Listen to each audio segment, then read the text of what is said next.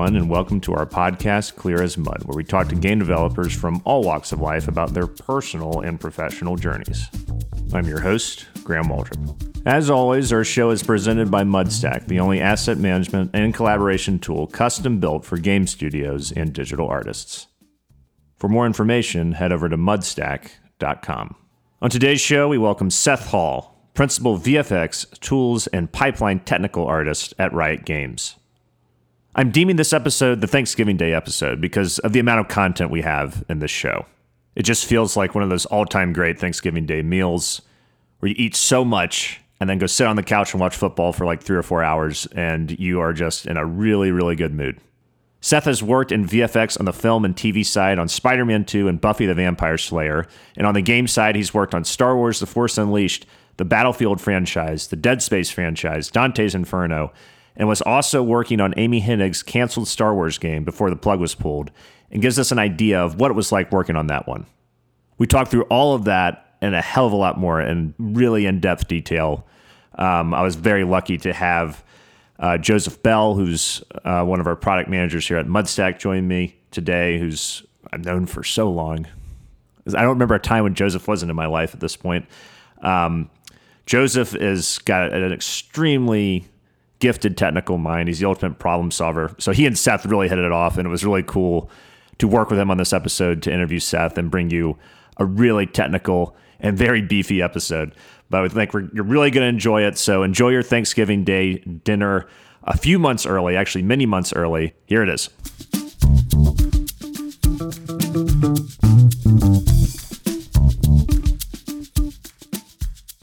Seth, you've had a pretty, a, a, really amazing career, I would say, looking at all, all the stuff that you've worked on over the years. What made you want to get into this space? Was this always the plan, or did you have other plans in life before you decided to get into games? No, it actually wasn't the plan. I didn't really know, like, coming out of high school, where I wanted to kind of direct my efforts. And my dad was always kind of a creative person, uh, like, loved photography, loves art, loves music.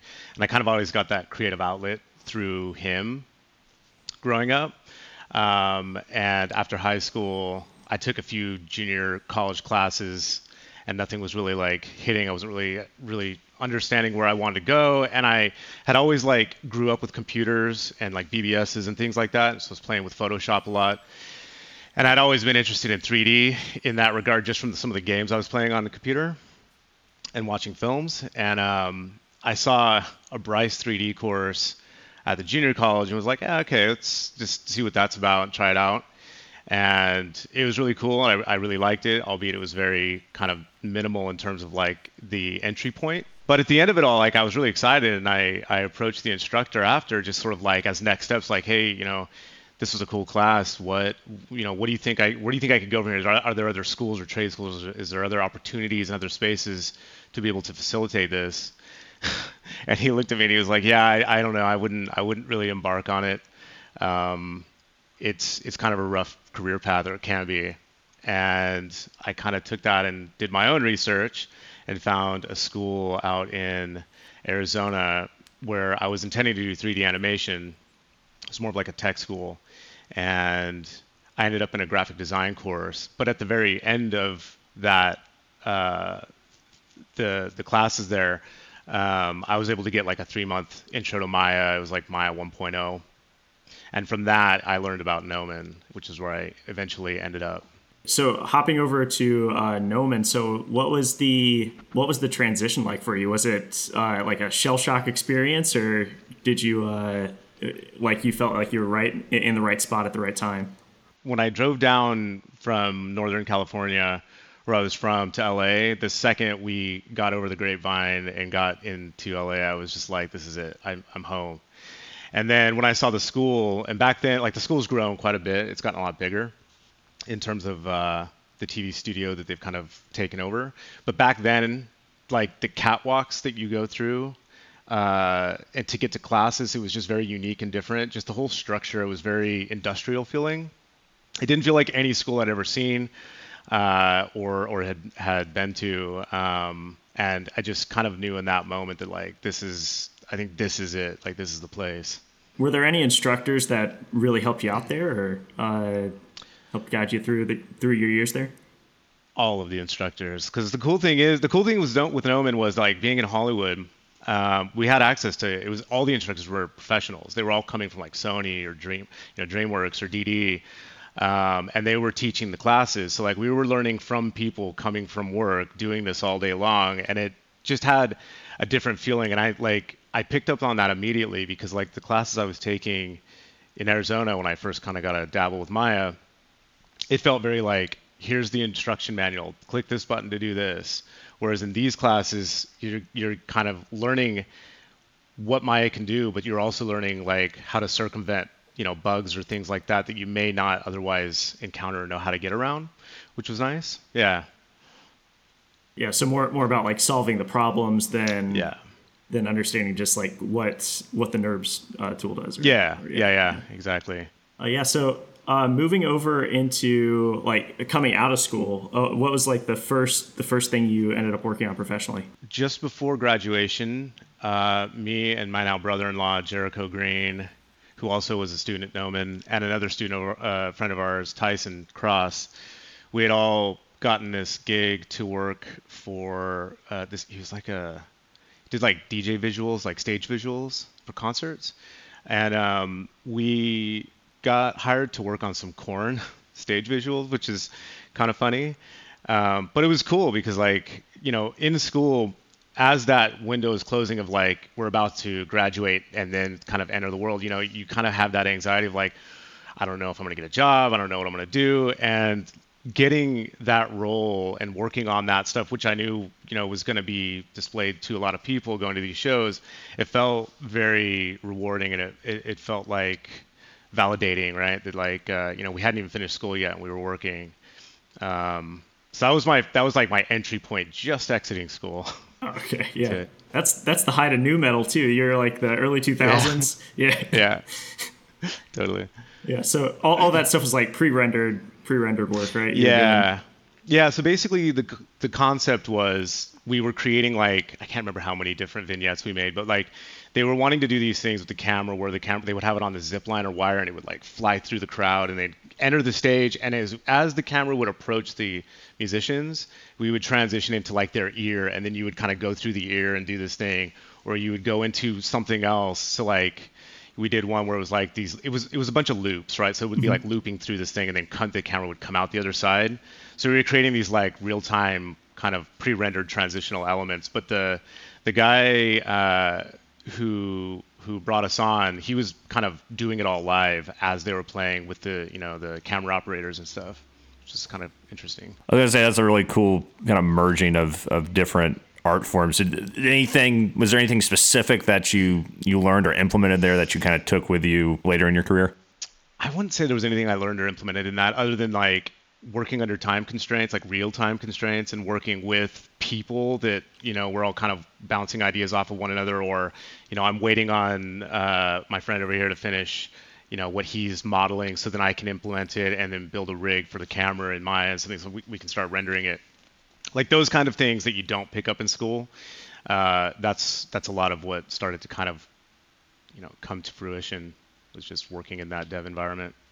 That's always an underrated part of when you're, I think, getting your foot in the door anywhere initially is is how to yeah. work with people. As you know, it's a continual learning process. But how many people were working on your side? It was us three, and then there was a another student at Gnomon, which is how we got the job. But he wasn't a track student like we were. He was just taking a class that we happened to be in at the time, uh, and he had personal connections to. I'm trying to remember his name, but he had personal connections to uh, the guy who had the the gig that he was looking for work or looking for helpers. As you're going through, like you're, you're starting out your career, uh, you're still working through that VFX side more on the uh, uh, more like film end, or not necessarily like games yet. Uh, so the next thing I see is like Zoic Studios. Could you talk a little bit through that? Yeah, yeah. So I finished up I finished up that that Korn thing and kind of spun for a second, just trying to figure out. Okay, well we did that. Now now what do we do? Now I have some professional work, so I was re-editing my reel, just trying to put something on there so I could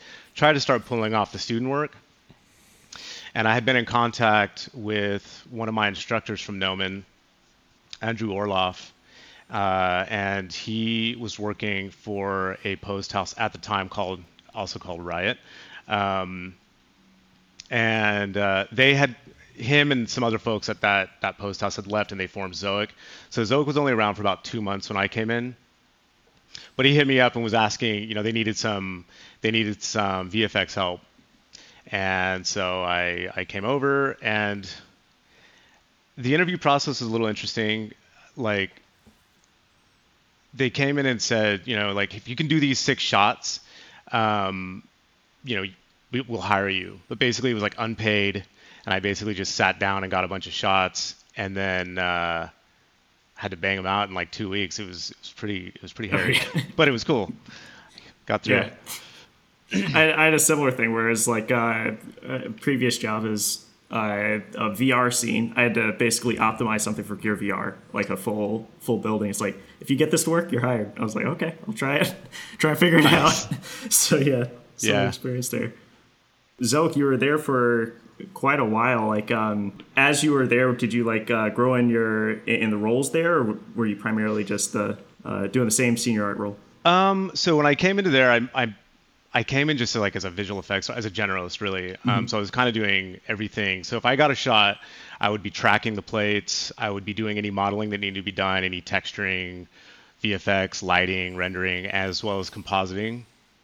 Um, and that's kind of and I kind of was doing that while I was at Gnomon and I didn't really pick like a, a track that I was just like I just want to be a model or a character artist like I kind of was always interested in doing a bunch of stuff um, and so when I came over there and was doing that uh, it was cool it was a lot of work but I don't feel like I really ever mastered any of those one parts but I was able to kind of string that stuff together it's a crazy environment because like the show has to has to air on TV, and so sometimes you know you might be getting like seven, eight shots. They kind of juggle around folks, but you know that time constraint of like you have a week. Here's the plates. You have one week to get this done. Like it's it's kind of fight or flight. Yeah.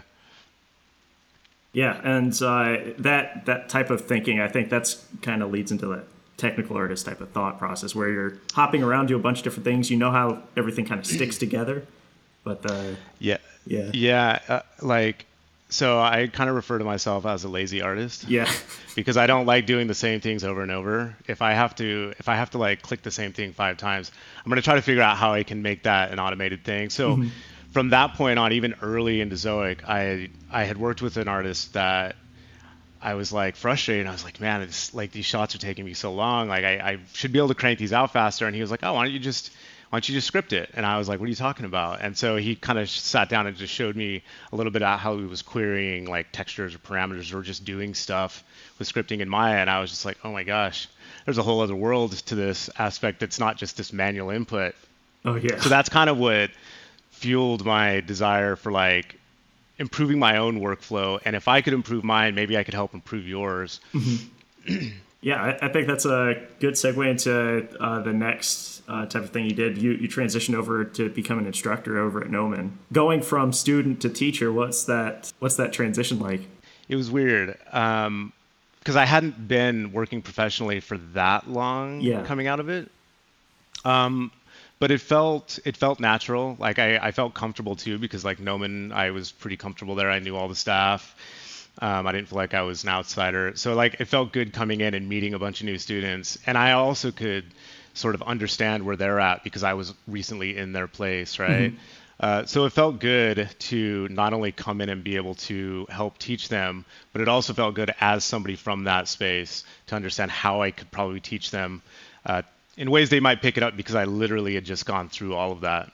And were you still looking for other other jobs while you were teaching, or were you kind of like, I'm going to do this for um, a little um, bit? I mean, I was still working. I was working at Zoic when I was teaching on site um, at okay. at Gnomon, and um, when when I left Zoic and went to EA Chicago in 2006, I retained teaching, but then I started doing online teaching.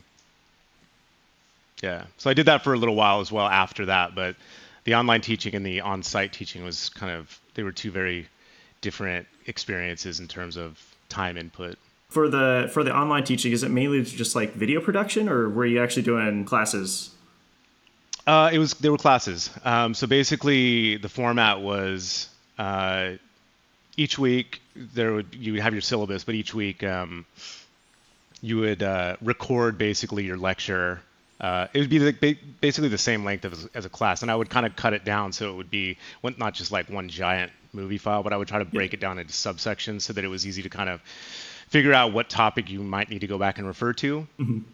And then um, typically they would you would take you know the students would watch that and then they would do their work and then they would upload their work into the portal and then you would you know take that down and review it but there was there was a part of it for me you know coming out of Gnomon and teaching and going into the online teaching that was lost which when you're hearing critiques of other people's work, you sort of you it, you learn from that as well, right? Like you pick up things, and even though it's not your task, but there might be problems or solutions or even things you're not thinking about that you you pick up from those. Yeah. So the the typical thinking was like just do your critique for that student and then give it back to them. But what I ended up doing because I wanted to try to retain that as much as I could is I would do all the critiques and then I would upload everybody's critiques for everybody so that you know, you know, some folks were like, I had students that were like in Japan, like we were, they were in different time zones, different uh, regions of the world. And but I wanted to make sure all everybody kind of had at least a connection to everybody else in the class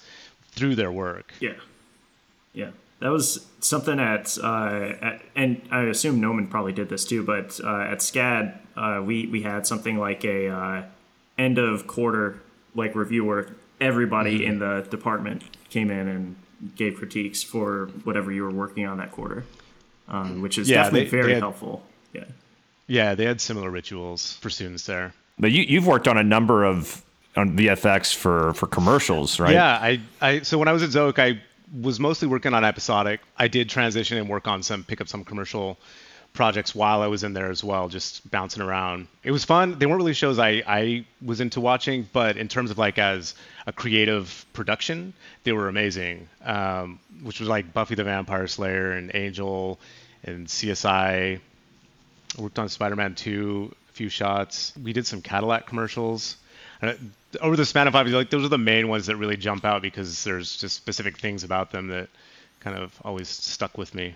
What, what was, what's that like working on a big a big film like a Spider-Man 2? How much cross-department communication is there in terms of like are you getting are you getting notes directly from from like Sam Raimi or is it more of like you're just working with your team and you're you're you're kind of being dictated no, to? No, I none of us were were getting that level of uh, of notes. We would maybe get like the production designer would come in or the VFX soup.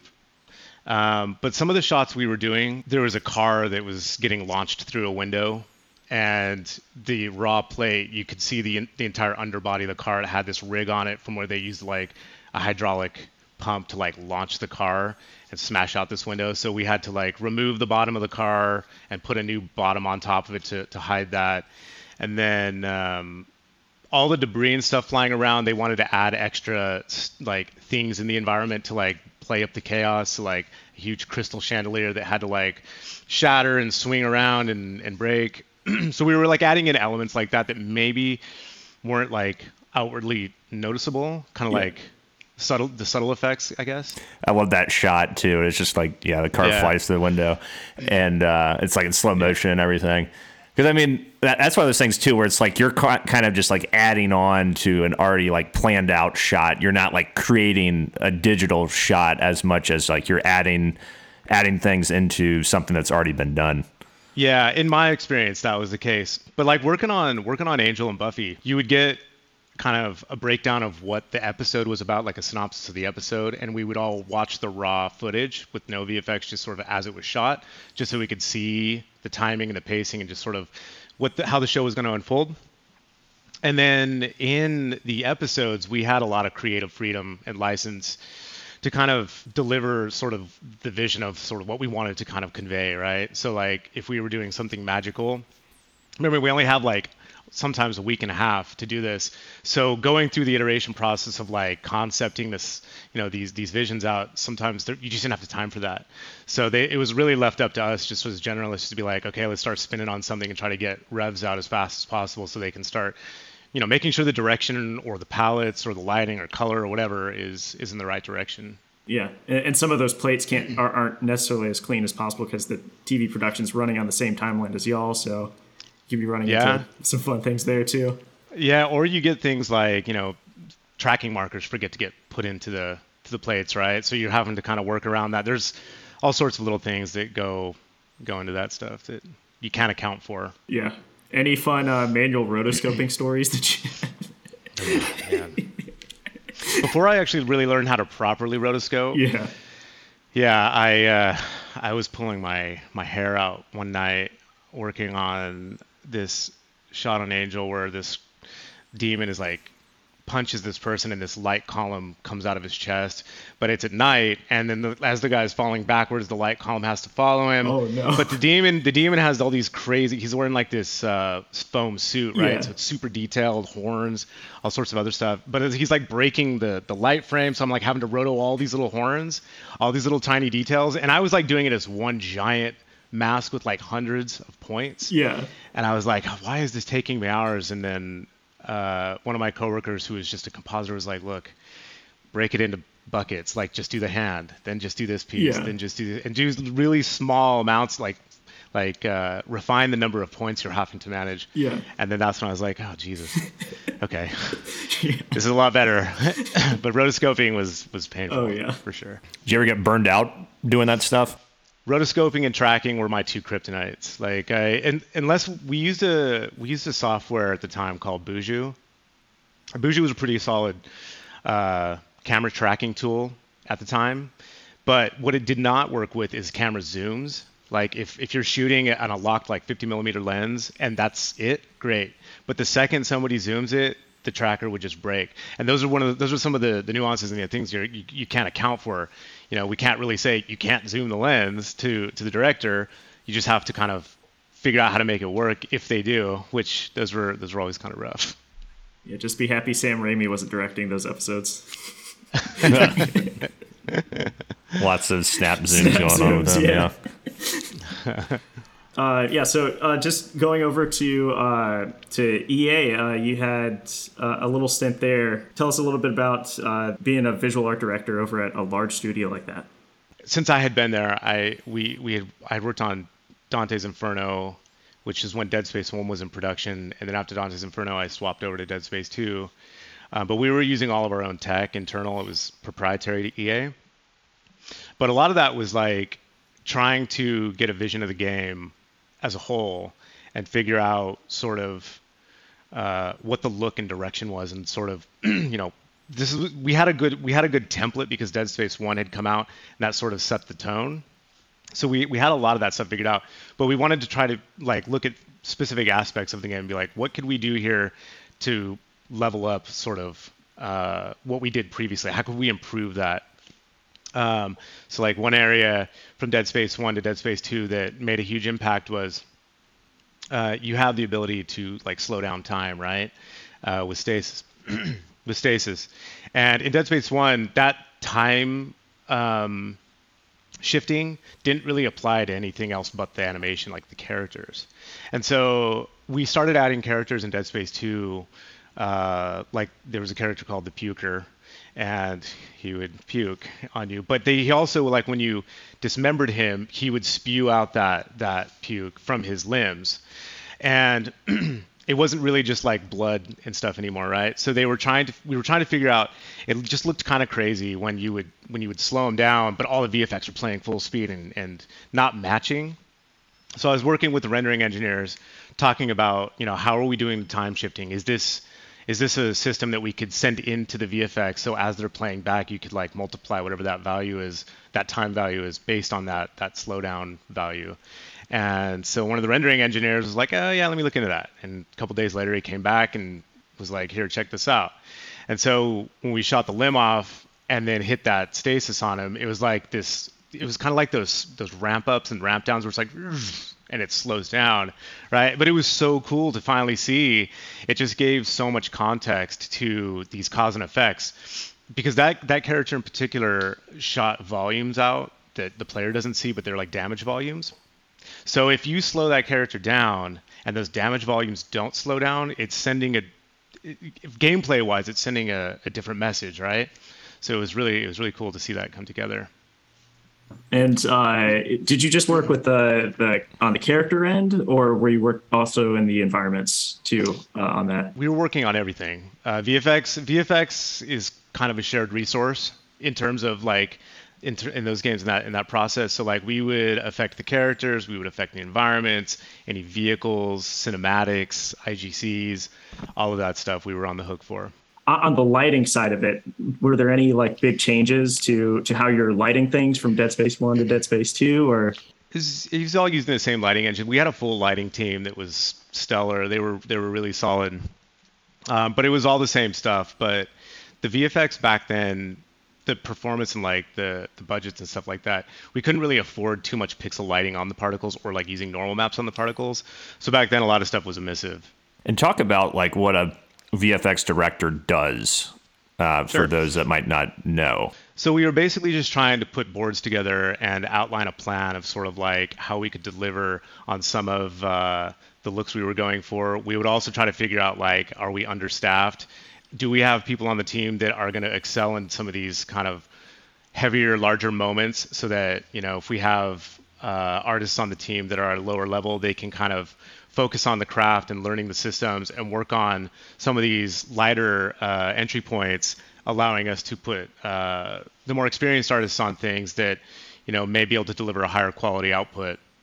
And then there would be times where like we, you know, junior artists or lower level artists would want to come in and try to do that do that kind of stuff and i think it's important to also make sure either people can be mentored into doing that or given the opportunity and you sort of like coach them along as they are doing it um, but a lot of it was just figuring out like how do we want to structure the team and how do we want to actually grow it uh, how do we want to set the tone for the types of uh, palettes and things like that we're expecting to see in these areas. We wanted to try to like dispel any questions so that artists, as tasks were coming in, they could kind of get in and use these different references to uh, make smart decisions. And how much do you think like teaching and what you learned through teaching helped with you know working with the younger artists on the team? In terms of like guiding them on performance and budgets and sort of what not to do was very helpful. Um, a lot of cases, even when like I started working in games, when I came out of film, because it's a very different thing, you know, I was just like, all right, throw a million particles at it, great, it's on screen, right? It's going to bomb the frame rate. And then if I'm using really expensive materials, right, you may not understand some of those things. So a lot of it, a lot of it came into trial and error and also failures. So like letting somebody break something and then having them come and ask like why did this break and then you sort of you don't really give them the answer you sort of coach them tr- through to the solution of it. Um, I felt like that worked pretty well for us when uh, we were we were trying to kind of plus people up. Did you get your your hands dirty uh, working through stuff, or did you try to you know like you were saying just really make sure your team team got the job done? Oh no, I was I was in the I was in there with everybody else just as much. Yeah, we were all we were all sharing kind of the load. It was all you know. The other thing too is at at that level is like you want to also. It took me a little bit of time just to learn to delegate and trust. Right, I always want to be like, oh, I can do that. Oh, I can do that. I can do that. But it's like you can't do everything, and you have able-bodied people that are or artists that are like really awesome, and they can also do this stuff. And so once I kind of stepped into that space, learning to delegate and trust and stuff like that was it took me a little bit of time to kind of kind of like get over that hurdle. Was there a particular moment where you started to realize I can trust my team more? I wouldn't say there was like a moment. I mean, I, I was pretty aware and in tune with like who had strengths where. Um, a lot of it just came down to time, right? Like we, we if we only have X amount of time to finish something, it's just not economical or feasible feasible for for me to sit here and be like, well, I, I, think I can do that. I think I can do that, right? You have to like kind of allocate the time constraints and look at that stuff. And sort of like once we started doing that and we started um, passing work around and seeing that you know things were running just as smooth, it that's it was it was a very short trip to get over that hurdle of like, oh, this this is not a problem. Like we we have a solid group around us. Yeah, and how and what about like in terms of handling sort of like cross departmental communication with um, you know maybe the art director or or, or lead director or even the, the engineering team, uh, right? Like how are you balancing you know getting your hands dirty, managing your team, and also you know talking with everybody else? Typically, we'll when it comes to the engineering, we would there wasn't too many gotchas that would come up in the moment where it would be like oh crap, we didn't account for this tech we need. Now we got to push this out a month, right? We we usually had a pretty solid idea of what was coming down or sort of where things were going to be falling. So if we did need to make those allocations, we could have those discussions and do those bids and figure that out. Um, in terms of like lighting, we as VFX like we sat with the lighters because lighting is also a shared resource, and so we worked very closely together, and we were also kind of around the characters. So the way EA was structured, like getting up and just talking to people and moving around in terms of like personal just discussions or if you wanted to go to like if i wanted to go to the animator and just be like hey i need a bone at the tip of this gun so i can spawn this muzzle flash he'll be like oh cool he'll just drop it in and do it. Um, there would be some some hiccups from time to time where you would work on a cinematic and say that cinematic has been approved and in the game for a month and then out of nowhere you play the game and VFX aren't firing, there's added shots, things have changed, and you're now getting bugs because you're like, hey, your VFX are broken. But what happened is that like a change had come down the line where it was like, you know, we need to this needs to be improved and this is the way we're going to improve it. And that stuff just gets implemented without really the waterfall effect of communicating out sort of the stakeholders that have to be in that. So mm-hmm. you would run into that stuff sometimes. Um, but I think that's kind of the nature of the beast. We tried to be pretty good about being very clear and concise about uh, like post approval changes and things like that. I know you didn't work on the first one, but I mean, you guys pumped out, you know, three really really good games, created a new franchise. You know, what was it? First one came out in in 08, I think. I think it was 08. Yeah, I think it was 08 or 09, but I think it was 08. Yeah, and, and it's like every couple of years you got a new Dead Space, and it was it was always a really interesting franchise to me. I loved how much more quiet it was. Um, the horror was really good. It definitely felt like a weird cross between you know Alien and and The Thing, and the, all the dismemberment stuff was really cool. How did you guys, you know, looking back on it, how did you guys feel like when the when the series concluded? I know the third one didn't do as well financially, yeah. but in terms of what you guys created, a you know a new IP, especially during that time when it was there were so many first person shooters and third person shooters where yeah. it was just action, action, action all the time, and you guys kind of made, especially with the first two, these slower, you know, more methodical uh, survival yeah. horror games. So going from I didn't work on one and like it was a much slower paced game. You really wanted to creep. You didn't really know what you were getting into and two became a little bit more action focused, mm-hmm. which I think was a good kind of growth for that. Um, but three, yeah, three. I felt I feel like we that one from my perspective as a dev on it. I feel like there were some directional things that we wanted to do um, that could have kind of made that game feel differently.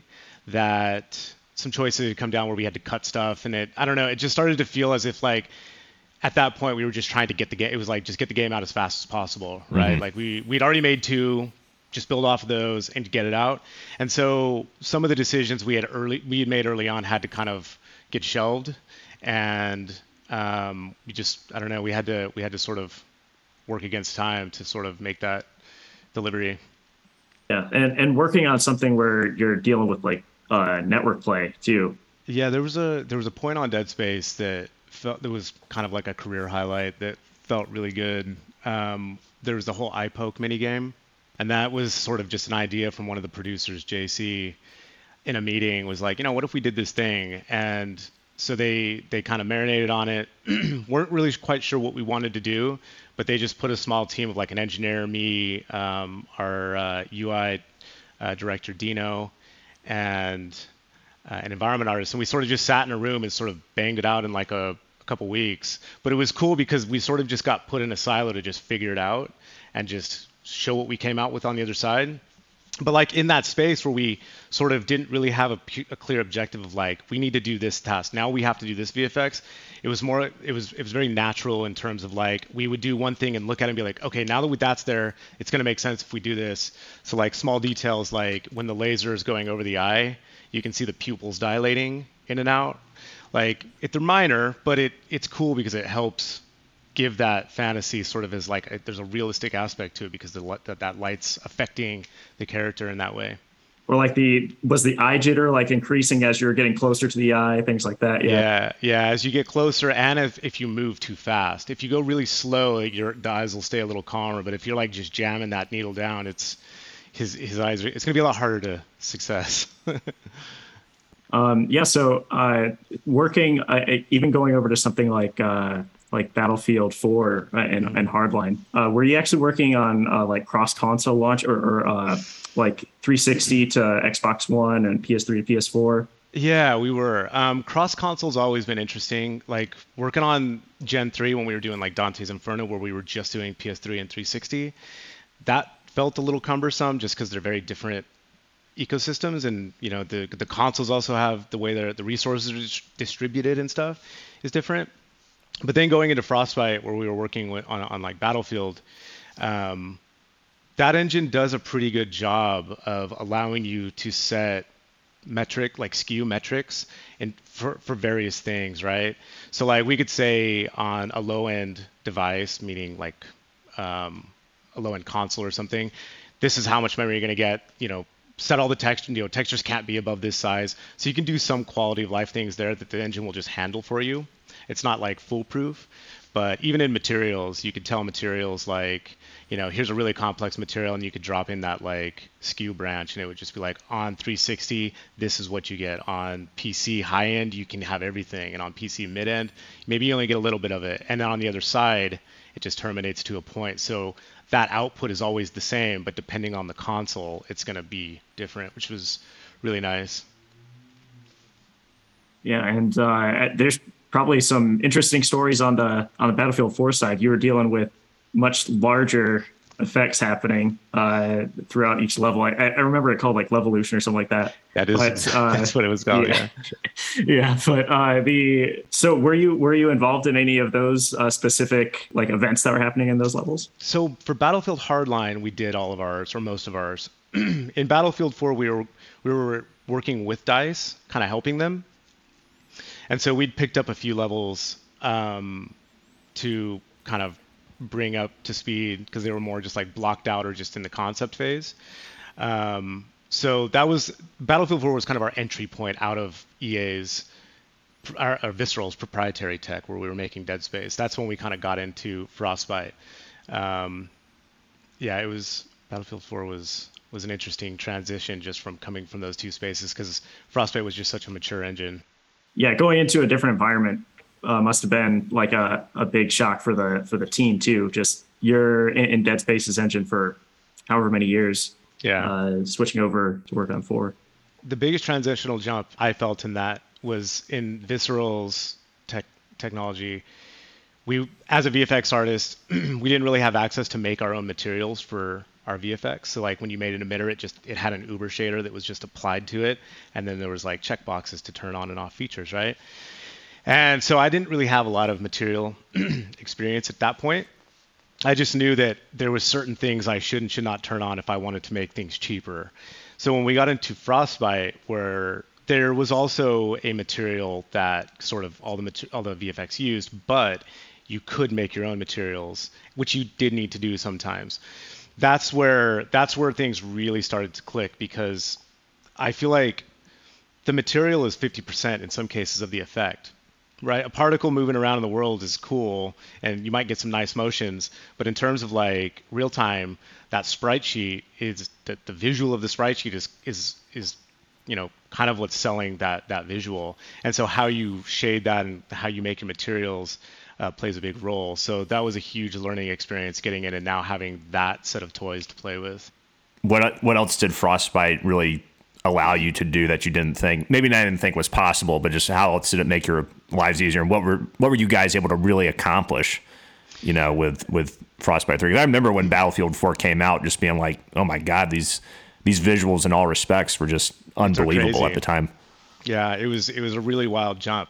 So a few things were they had implemented tech to play movies. So like you would see those really high quality like Houdini sims that just you knew wasn't a sim in the game, but it was so well integrated, it just it didn't matter, right? It just felt good in the scene. So being able to leverage that in areas where we could was great because then we could do you know higher quality set piece events that felt really good. There was also what that what that engine brought to us, at least as me as a VFX artist, was the ability to script. So like not script like write code, but like in Unreal where you have blueprint something like that, right? So they had a, a set of tech called it was called schematics, it's very similar. But basically, I was now able not only to just go in and make my effects, but I could now sequence them and set them up in the level and time them or integrate them how I felt that they needed to to go in, and I didn't have to worry. It it basically allowed the tech artists to peel back from having to do that and focus on other things because we were very interested in, in kind of maintaining that. So we all we really wanted the ability to maintain as much of like every aspect of our effect from creation to implementation at that point. That's great. That sounds like yeah, just like a, a dream for a VFX artist. Oh yeah, it was it was awesome. For uh, some of the other things you worked on, at, both at at LucasArts and Visceral, so Star Wars, uh, Graham and I have an unhealthy relationship with it. So there's there's some interesting things that uh, at least on the Force Unleashed. So you're you're doing uh, cinematics compositing. Is that? Yeah, yeah. So so on Force Unleashed, they were using uh, an engine called Zeno, which is ILM's kind of like layout tool. Um, and basically, what we were doing was we were authoring everything in the game, at least like some VFX uh, for cinematics rather. Like we were authoring stuff, but we were doing all the animations, all the lighting, everything was done in Engine. We would take those, we would take that and we would capture it out to frames, and then I would take those frames like into After Effects or something, and then we would comp over the top of them, and you know add, you know 2D elements. We had access to like ILM's kind of main database of all of their stock effects footage and all that stuff like from everything so like you could pick and choose you could just go on there and just start searching like you know death star explosion and that shot would come up of the actual explosion plate though not the shot of the thing it's like we could start using that stuff in the game which is which was wild um, there was there was an issue though with the system. There's a few things. One was like if the frame rate was different. So if they captured at this frame rate and then the next time they capture it, say the frame rate dips a little bit, the plates were completely off. So we go back into that rotoscoping problem where it's like, I just wrote all this stuff and I was like, oh man, we have to fix this. So to, to kind of alleviate some of that pain, I went back to one of the rendering engineers and was like, is it possible to capture instead of the whole beauty frame, basically allocate elements of the frame to a layer and then render that on like a green background so I could key it out uh, or something like that, right? So once we got that, and I was able to start kind of layering the the comp- actually compositing the shot back together in After Effects, that made things a lot smoother. But there was definitely some growing pains in putting those together. Man, yeah, that's uh sounds like an absolute struggle. Dealing with some some of those really old plates too. Yeah, You're talking about and I Maybe can affecting like color space and things like that as well. Yeah, and I can relate to the love for Star Wars because my dad, my dad as a kid, when I was, I don't know, like two or three, like in the late '70s, he had somehow acquired a VHS tape of A New Hope, and like I grew up watching that every day for years as a little boy, and so like. I'd always been captivated by Star Wars. So like getting to work at LucasArts and work on that was sort of like the, I don't know, it was I felt like I had finally made it. Like I was just like, yeah. it. This is it. what about the culture uh, working at LucasArts? How how is that when when you got there? You had all this, you know, Star Wars in your head, and just the excitement of being able to, you know, be around ILM and Skywalker Sound and all these all these people that have made these things that you grew up watching. Uh, how, how does that feel? It was a lot to take in. Um, mostly just because like I'd grown up with all these like historic movies and movies that I loved as a kid, like sci-fi movies. A lot of uh, props and stuff that had come out of there are all kind of all over the place on the campus, right? Like you can see Slimer in a hallway, which is crazy. Um, so like getting to kind of walk around in that that atmosphere was very there was a very like strong creative element that you just felt like you wanted to make stuff. Um, I would say culturally, coming from EA Chicago, it was definitely a different studio. It was definitely a little, you know, people were a little more. Was, was, it was a little quieter. Like you could definitely, people were very focused on their work. Um, so a lot of the rituals and culture in that way. It took me a little bit to kind of wrap my brain around. Like anytime you go into a new space, out of a out of a comfortable space that you were in, you kind of have to adjust and figure out sort of, you know, how people work and, and sort of what the actual shared workspaces are like. Um, but it was it was kind of nice because you could really focus and uh, there wasn't a lot of distraction, so it was cool.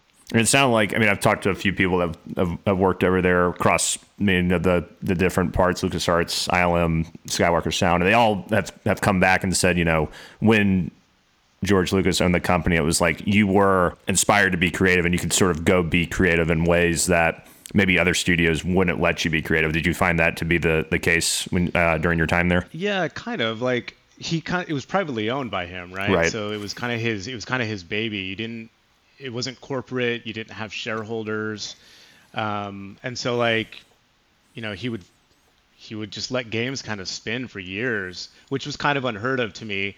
But it was cool that people were getting the time to like work through problems and and find uh, those things that resonate, uh, gameplay, art styles, things like that.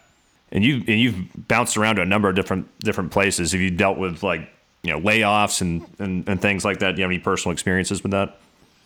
Yeah. So uh, six months after, so like EA Chicago, the studio was closed, which is why I moved away from Chicago. Being from California, I had I, I had had my fill of the Midwest weather, and I wanted to come back to California. And It's so cold up there. Northern, yeah, it's crazy cold. And my family was from Northern California, and so I, I kind of wanted to move back and be a little closer to them. So I ended up in the Bay Area. Was at LucasArts, but I was only there for six months. Um, there was kind of a studio reboot after six months, and I was part of those layoffs. And it was funny because my buddy Matt Burdett, who he works at Riot with me, um, we didn't know each other at the time, but the day I got laid off, which was a Friday, my desk got cleared out, and he started at LucasArts from SCAD as an intern, and it was sitting in my desk. And there, that we kind of like drew that connection later in life as we became friends, but it, it was kind of a, I don't know, funny scenario to be in. with uh, something like that transitioning out pretty abruptly uh, and, and moving over I, I, that was when you moved from uh, lucasarts to visceral at that point right uh, Yeah, yeah. yes so uh, yeah you had uh, a pretty pretty long stint at visceral uh, like with uh, what's what's it like being there for almost uh, almost 10 years it was really cool when I got there because I still felt like I had only been at EA Chicago for a year and a half, and I was only at LucasArts for six months. And at LucasArts, I wasn't really in the engine making stuff. I was doing the comp right.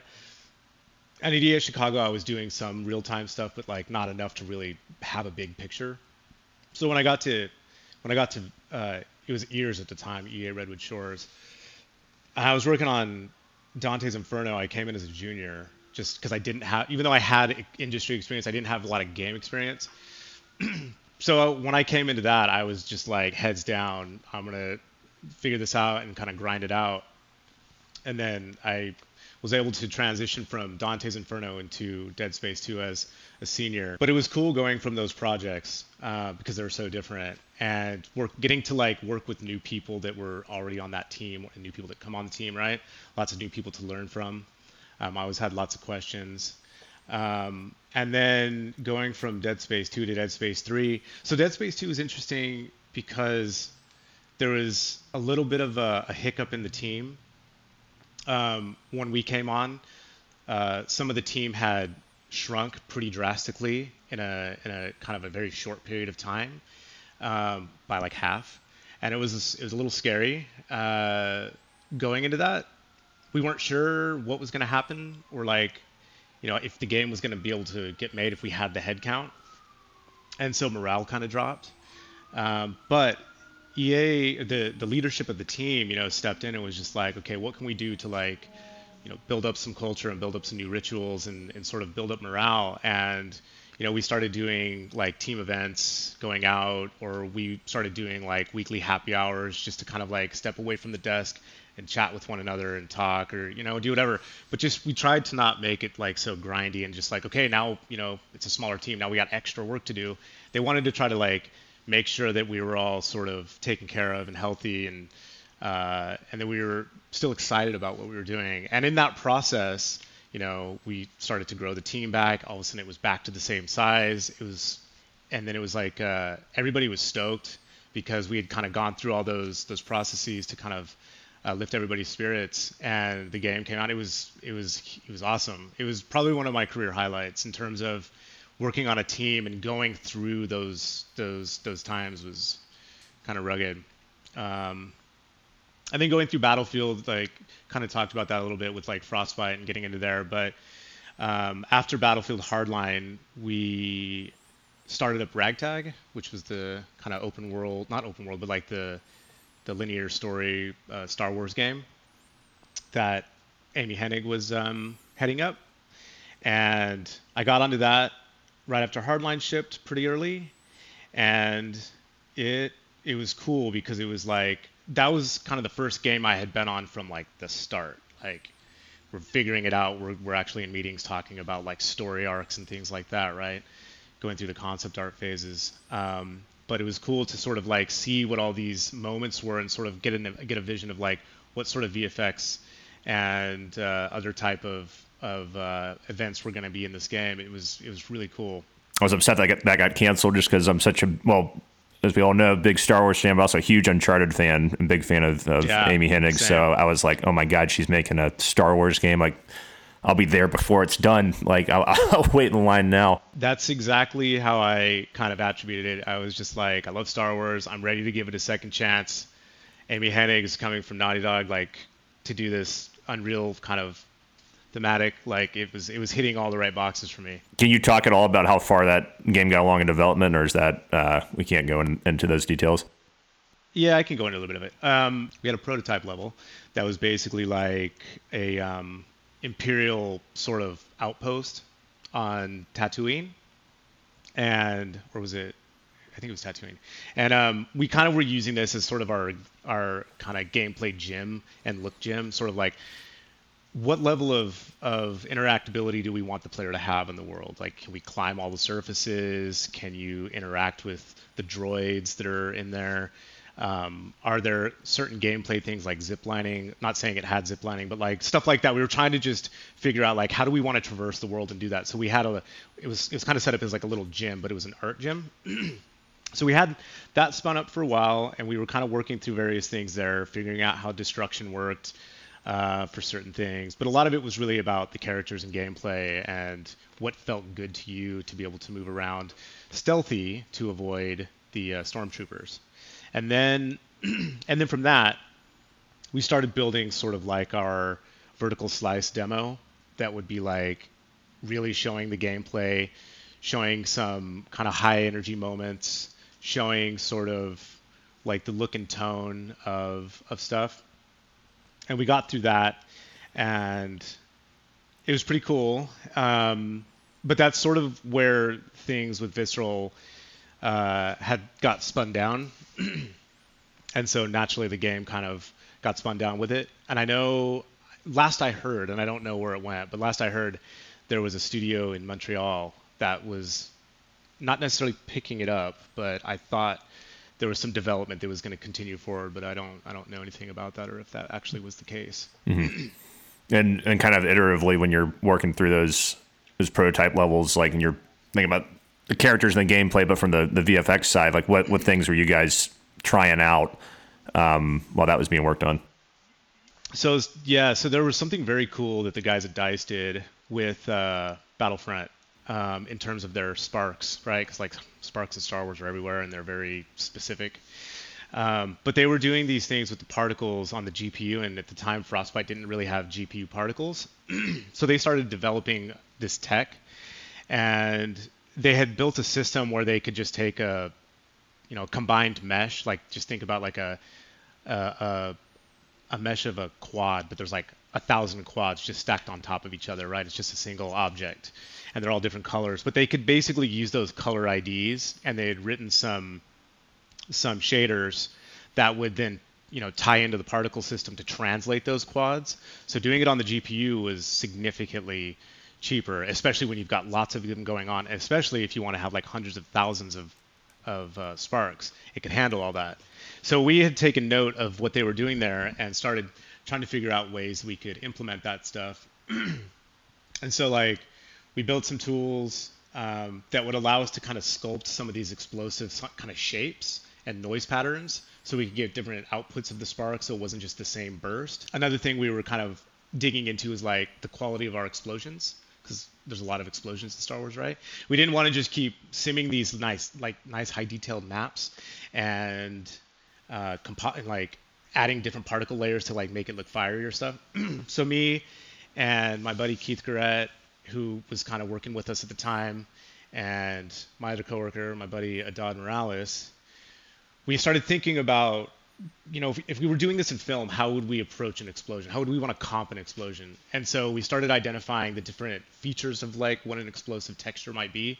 So you'd have like an alpha channel, you'd have smoke, you could have like some heat, like fire, maybe some light scattering, and like an AO pass. If you if we were to generate like an AO map of the the like the volumetric as like cavities and stuff, and we started breaking down those individual elements and I started building this material where I was literally just comp- compositing everything back together and then spitting it back out. And it was fairly cheap. But what was cool about it was now we could have an explosion where if we didn't want the fire, we just turned the fire off, and now you just have an explosive map. Or if you wanted to make the fire blue or purple or something, you could color correct it. Um, or affect the density of the smoke. You could affect the yeah. AO cavity maps, all that stuff. Yeah. Yeah, yeah. And so you had controls for all those kind of decays, things like that. yeah, it was really cool. There's actually a pretty interesting real-time VFX thread that talks about a lot of the lighting and of particles and stuff like that. It's pretty cool. Yeah, but that was really fun to work on, especially because like you're talking about, you had all this control of the explosions, and then they could be different depending on what you need them for at that point. Yeah, and it made them very recyclable, right? Right. So you could you could kind of turn things on and off. Dice did something a little different where they were using more of this like gnomon lighting system, where they would render an explosive like a smoke texture, and they would have two of them, but each map would be like your left up forward lighting, and then the other map would be like your right down backlighting or some configuration like that. And they would then sample the sun direction and then figure out where in the map that would be. So you could get vertex lit particles that looked pixel lit, which gotcha, is very gotcha. cheap, which is pretty cheap. Yeah. You're paying for the extra texture, but you're not yeah. really. They're, and they're just costs. lerping between it based off your your position to sun direction. And okay, gotcha. Yeah, yeah, yeah. So going from some fun, uh, like more more high fidelity types of things like that, going down to uh, a mobile uh, mobile platforms, how was that experience? You're you're dealing with much smaller, uh, much smaller budgets, uh, but still trying to get some level of fidelity out of it. Um, with going over to uh, Command and Conquer Rivals. Yeah, mobile's mobile's a beast. Um, it's definitely like coming out of doing high-end AAA type stuff where you want to pay attention to the budgets, but you don't have to be that kind of you know tighten your belts that much. It was nice though because I kind of was looking for a change. I just wanted to do something that was a little different, and so it was a nice segue into that space. Um, and also the game was pretty far along. The tools were kind of already set, so I didn't really have to worry about it. It was just more about get in and it out. But um, yeah, your your memory budgets, your your pixel instruction counts really come into play. Um, knowing your min and max specs of phones is going to be a huge indicator of really what you can do or what you can get away with. Um, so there, there was a lot of like relearning, sort of like how, what I was doing and when talking about with like mentoring people about like if you break something or you know the you're out of memory, like what can you do to fix it? There was a lot of that rediscovery through mobile for me, which was which was good. Were there any processes that you took from mobile that you ended up bringing back over into into high fidelity? Or less is more. Less is more. Yeah. less is more. It's like if you can do more with less, it's going to be better for everyone. It's going to be better for you. And a lot of times, I think some some effects get made in excess, and um, it's not to say that they're bad. A lot of times they're amazing, but I've found over the years that you can really make some incredible stuff with just a bare amount of things.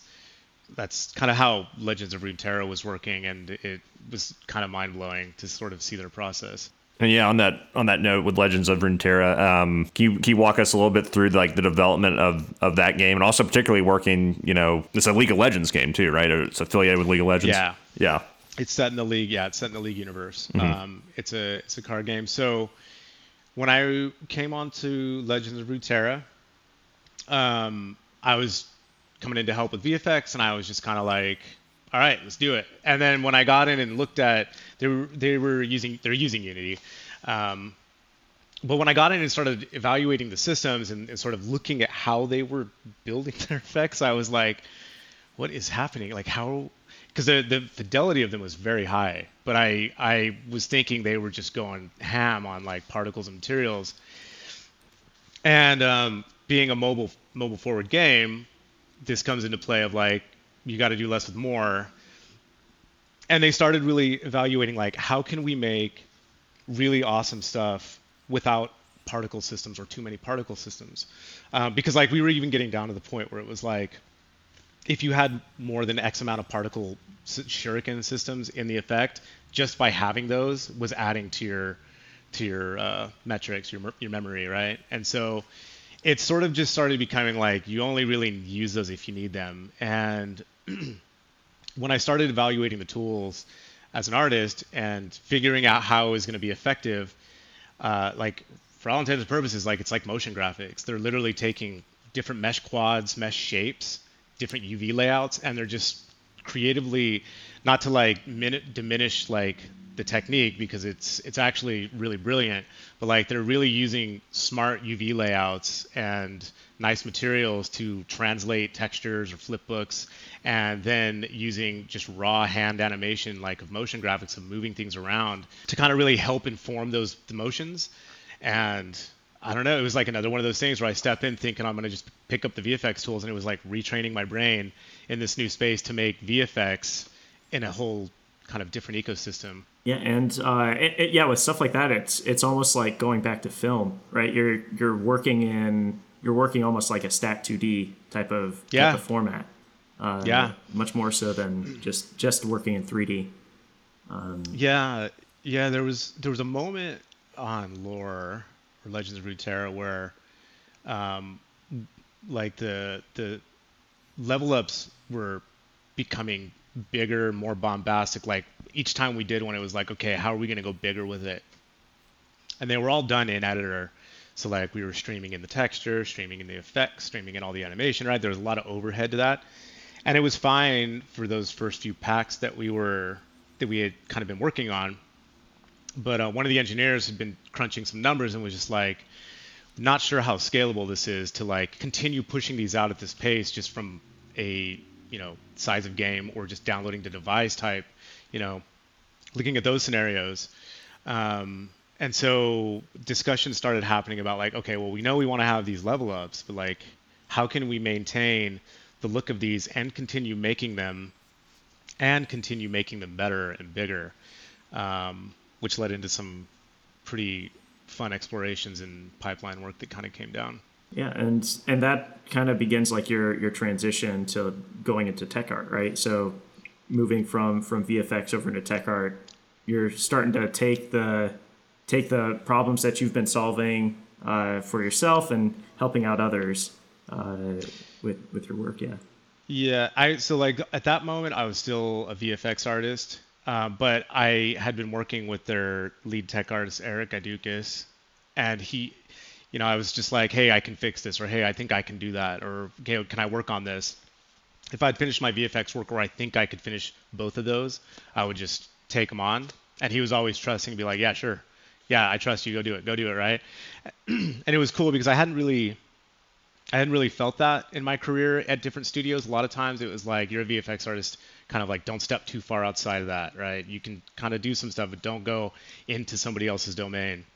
So for him to allow me to do that, it felt really refreshing. Um, and I, I don't know, I'd kind of been like questioning sort of like after this many years of doing this, like, am I still super engaged with doing VFX? Do I want to do something new? I've been playing in tech art and making tools so in this discussion of building this this pipeline for creating these new level ups came up, I was I was like, yes, I want to work on that.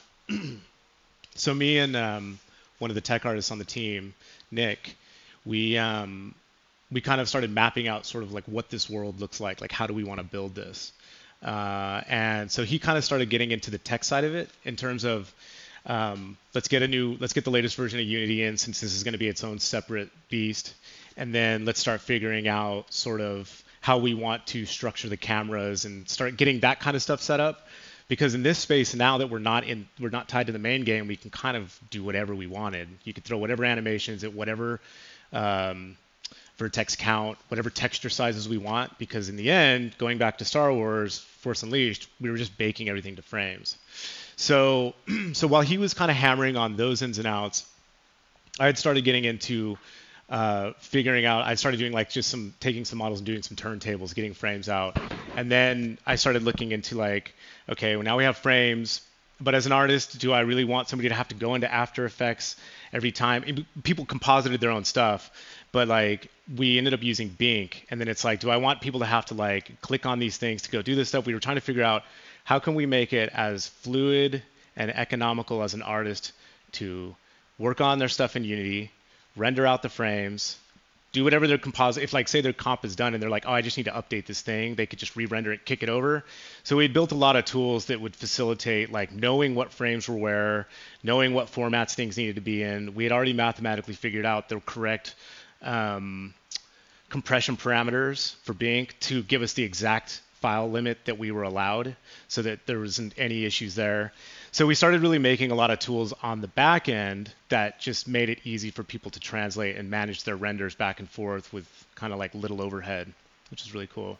Are you working with uh, the rest of the team uh, on the art side to try and make sure that you know that's going smoothly? You're making the things that will will help them. Or are you guys kind of doing your own thing? No, I mean we were working with the art team. We had um, there was an animator we were working with who's amazing named Sean Coleman, and uh, he was kind of providing a lot of the animations for us, especially as like tests too, and um, and so as we were getting those animations in, we were kind of using him as kind of a customer to sort of get in the system and like, hey, try rendering this out. Does this feel good to you? Do you feel like this should work this way? Does this is is this giving you the output you want? Kind of trying to get that feedback. I mean, as coming from my background as an artist, I had a pretty good idea, especially from film and doing compositing and working with lots of frame numbers, like image sequences. I had a few, I had a pretty good understanding of how I would like to have worked in it. So I at least had a pretty good foundation there. But then there was a lot of good user feedback that kind of really helped kind of hone the system. Thinking about sort of where VFX are now, where they're headed, what are what are your thoughts on that? Be it film, film or games. With games, I still think sprites are here to stay. I don't think they're going to be going anywhere. However, I do love like all this GPU stuff that's happening right now. I mean, like GPU particles in general have always just been crazy good and cool. There's also EmberGen, which is doing these insane, very high detailed fluid simulations that normally, like even back at Zoic, like you would fire those off and you would wait hours just to get a few frames, and then even rendering it is crazy, right? So like having that now where it's simulating it but it's also rendering it super high is is nuts and being able to use those kinds of things like if you want to make a, a, high quality map in embergen like creating that sim and then kicking it out to a flipbook is like sec it, it, it, pales in comparison to the original process of like going to houdini caching a sim rendering it. Like even with with like film um, going into like a lot of gpu rendering with like octane and redshift um, I think that also has really changed the game a lot because we're talking about things that originally were taking days to render and probably sometimes still do take days depending on how big it is. But like when i was in school just using maya software renderer it's crazy. Like if i had these tools back then it would have been a completely different experience. And what about with things like like water and and other liquid effects? I mean that's always been something that i feel like you know 10 15 years ago in games didn't look so great. Now it's becoming more and more realistic. Um, in terms of in terms of how those things look. Yeah, those have always been pretty tricky, at least in terms of like selling that volumetric and also like making things feel wet, like if a character traverses through it, like those interactions. I know there's a, a pretty insane plugin for Unreal, and I can't think of the name of it, that just does these. It does like full rivers and like white water and like flowing. I don't I don't know what the cost of that stuff is, but like the fact that these are becoming available and like Fluid Ninja and stuff like that, Unreal's putting its real-time fluid simulation stuff in. I think those types of effects are going to become a lot easier. And if you can't use those tools raw as they are, I have a feeling there's going to be entry points that allow you to generate maps and textures to at least uh, facilitate using the output that you're getting from them. Yeah, that's cool. I mean, it, is it is crazy how much better it's getting. And um, the only other thing I, I have is, is sort of an interesting thought about where film is in terms of how VFX artists are being utilized. Um, and sometimes I would say abused in a certain way in terms of how much they're they're working and how little time they have to turn around things. Um, and kind of like how isolated they are in the sense that, like, you know, for a lot of these bigger productions, you know, they're having to create shots um, without really any input from the directors, or the directors don't really know how to work with special effects, and it's sort of up to the VFX team. And they don't have enough time to do it. And when they turn around, it's not as good as it could possibly be. You have any thoughts on on the industry in that respect? That's kind of why I got out of film. yeah. Like for all intents and purposes, that's literally why I got out of it. I just, I mean, I was I was working more in like television. but still like the turnaround the burn rate and turnaround of like getting episodics and commercials out like out coming out of school, it was I didn't care. I was just like I'm hungry. I want to work. But after years and years of doing it, it's just like you. It's hard to stay focused. You also like when you're crunching that hard for days on end or months on end. Like you start making. I personally was like making mistakes in my work, which was causing me to have to stay later to fix those mistakes, just because I'm kind of tired. I'm making poor decisions in those moments, uh, in terms of how I'm I'm doing stuff. So I I think like burning people out, it if it's something that like something somebody's into doing, then more power to you. But I don't I don't love that, you know, the effects industry it's sort of just like this it's got to be on the screen, it's got to be done. sort of yeah. like these life and death moments, right? Like there's somebody on operating table. I've always felt it that way, at least when I was working like a lot of a lot of like overtime hours and stuff. Yeah, I mean, I think there's still really incredible work being done, but it's just I know a lot of people that work in that in that industry on the film side, and it's just like, man, I I, I feel for them though. I just feel like, yeah, there's the burnout. There's people that like turn their backs on it because they don't want to do it anymore, and um, it just feels like it used to be such a thing where visual effects really wowed us. You know, when back in the day when it was really like they had time to to make things and they they worked with the directors and it was like this really big deal blending of practical and and digital.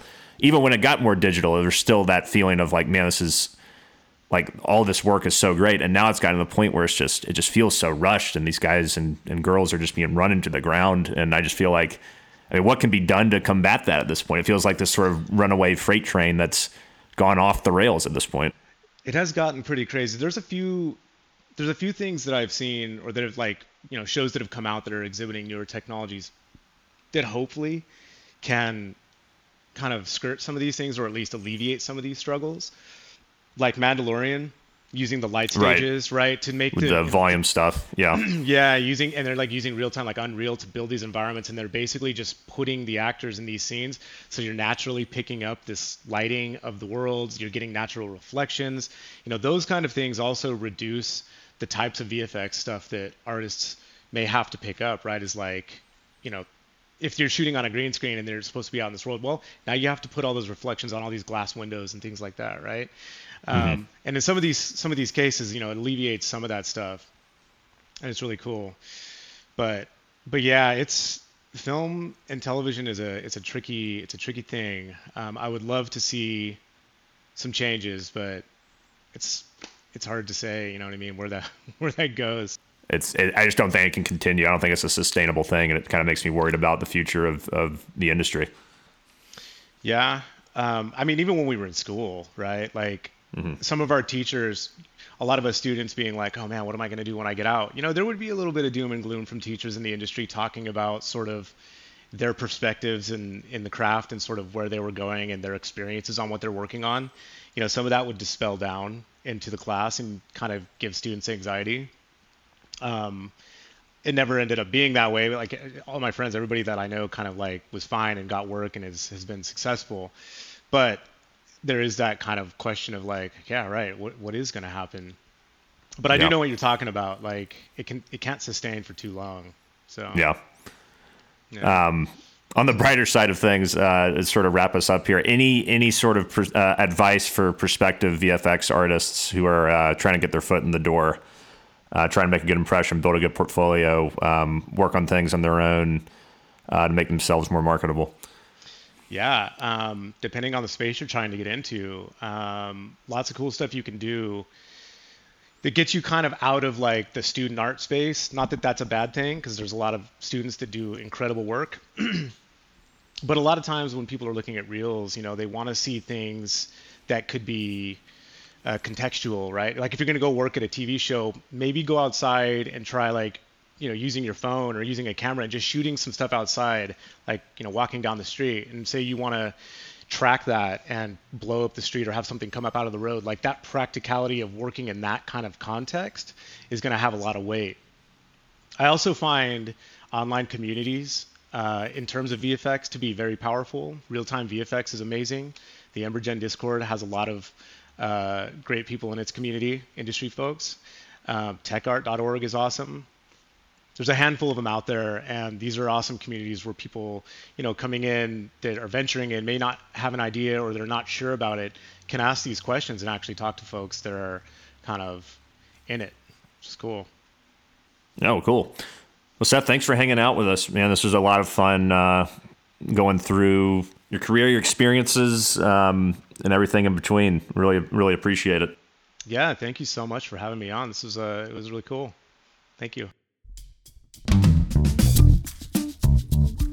All right, that's going to wrap up this week's show. We want to thank Seth again for being our guest. Little known, clear as mud fact this uh, intro theme and outro theme is composed by Joseph. So shout out to Joseph for composing a really fun theme for us. And Joseph, thanks again for being my co host this week. To find out more about Mudstack, head over to mudstack.com where you can follow us on Twitter, LinkedIn, and join our community on Discord. And of course, we want to thank you for listening. We'll see you next time on Clear as Mud.